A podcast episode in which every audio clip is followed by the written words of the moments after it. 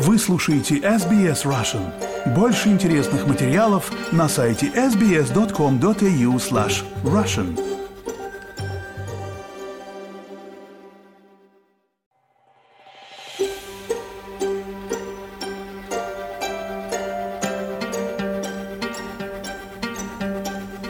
Сегодня будем говорить про Республику Молдова, и под конец вы поймете, почему это важно. Но начнем с новостей. В полиции Молдовы заявили 12 марта, что им удалось сорвать планы пророссийских групп лиц, которые прошли специальную подготовку для участия в массовых беспорядках.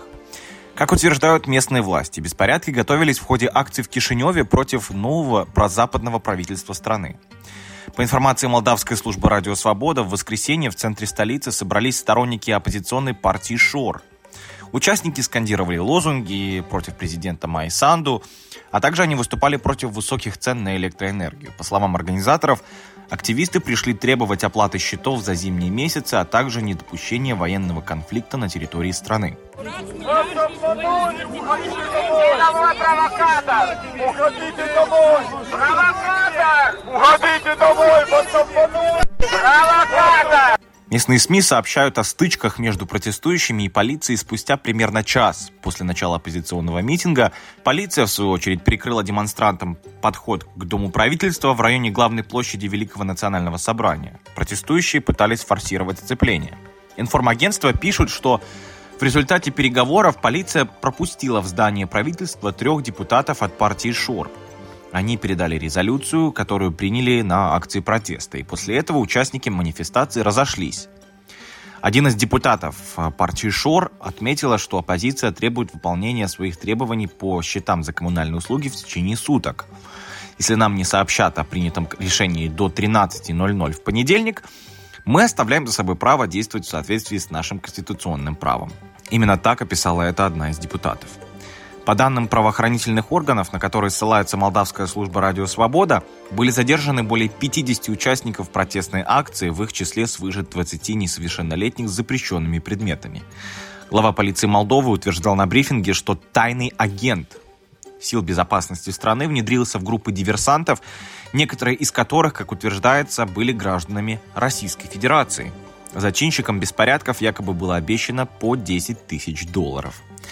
Полиция сообщила также, что в воскресенье в Кишиневе было зарегистрировано четыре сообщения о бомбах, и информация исходила от одного и того же человека.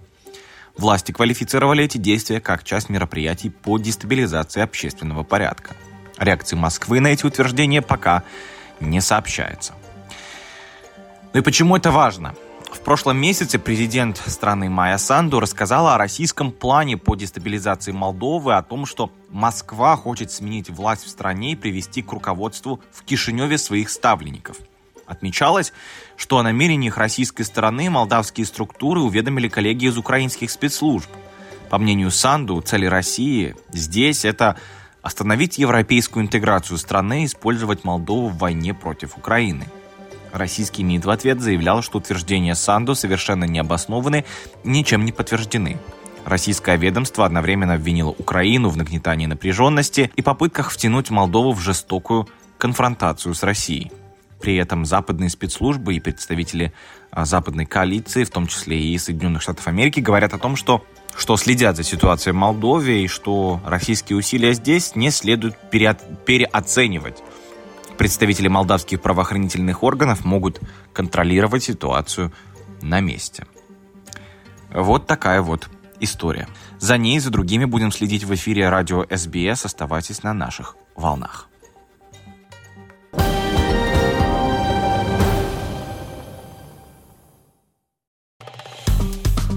Поставьте лайк, поделитесь, комментируйте. SBS Russian в Фейсбуке.